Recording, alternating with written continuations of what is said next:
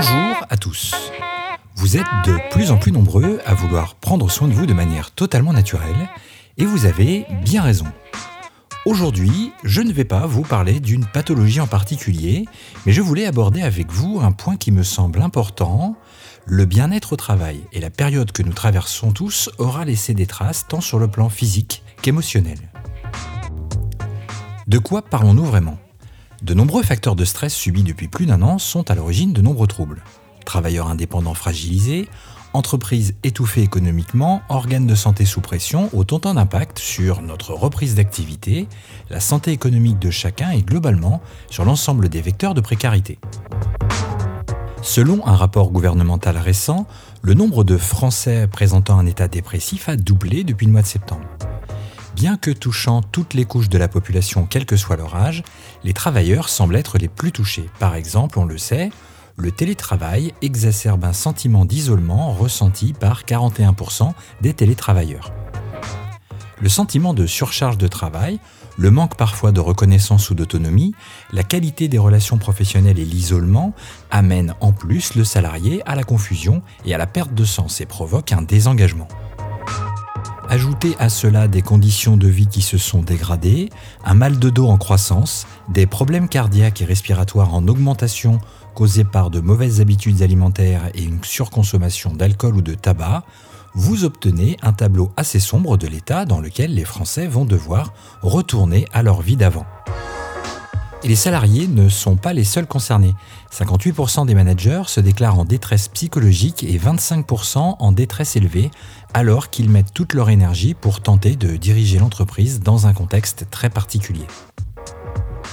Notons d'ailleurs au passage qu'ils le font régulièrement en étant persuadés que leur résistance physique et psychologique suffira pour affronter leur stress, ce qui évidemment n'en est rien, car le stress chronique touchant le corps avant la tête, la santé physique est généralement atteinte bien avant la moindre alerte. Alors que vous soyez salarié ou gérant de votre entreprise, et si vous vous sentez moins motivé, moins impliqué, pas vraiment en situation d'épuisement, mais pas la grosse pêche non plus, et que vous évoluez sans joie et sans but précis, vous êtes peut-être victime d'un sentiment dont on parle de plus en plus, le languishing. Cette langueur, qui est une forme d'abattement physique et moral, représente un facteur de risque vers la dépression et le burn-out. Je ne peux dans ce cas que vous conseiller d'en parler à votre médecin. Lui seul pourra vous conseiller une médication ou vous orienter vers un suivi psychologique fondamental pour vous aider à gérer cette situation. Essayez également de suivre un régime alimentaire sain et supprimer alcool ou tabac autant que vous le pouvez. Une activité physique régulière, même de la marche, pourra également vous aider à surmonter vos angoisses et améliorer votre état général. Conscient des enjeux sociétaux importants que cette situation représente, certains dirigeants prennent les choses en main et commencent à s'intéresser sérieusement au bien-être de toute l'entreprise. Alors le bien-être au travail, c'est quoi? C'est un vaste sujet, mais vous le savez tous, le bien-être au travail ne peut pas se résumer à un baby-foot en salle de pause ou la mise en place de tickets restaurants. Des solutions existent et je ne peux que vous conseiller d'agir dès maintenant.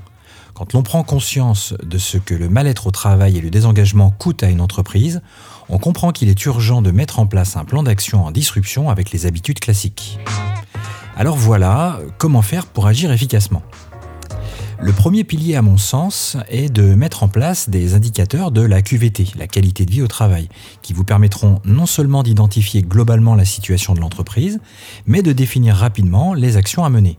Vous impliquerez toute l'entreprise et serait doté d'outils vous permettant d'anticiper globalement un déséquilibre. Bon, la mise en place d'indicateurs, c'est bien, mais avez-vous pensé à intégrer la réflexologie dans votre entreprise?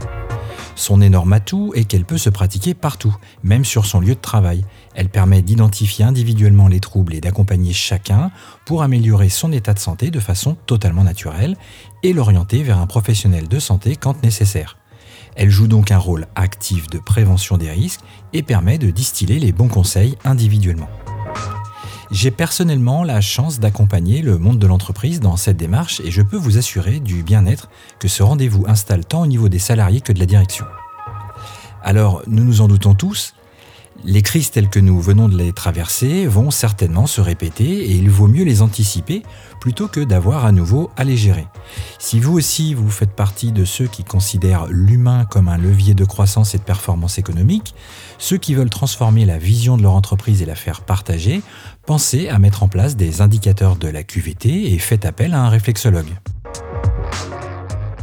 J'espère que ces quelques conseils sauront vous aider au quotidien. Si ce sujet vous a plu, n'hésitez pas à réagir en commentaire et à le partager autour de vous. C'est fini pour aujourd'hui, c'était Gaël de la page Facebook Réflexologie Vendée. On se retrouve très vite et surtout en attendant, prenez soin de vous.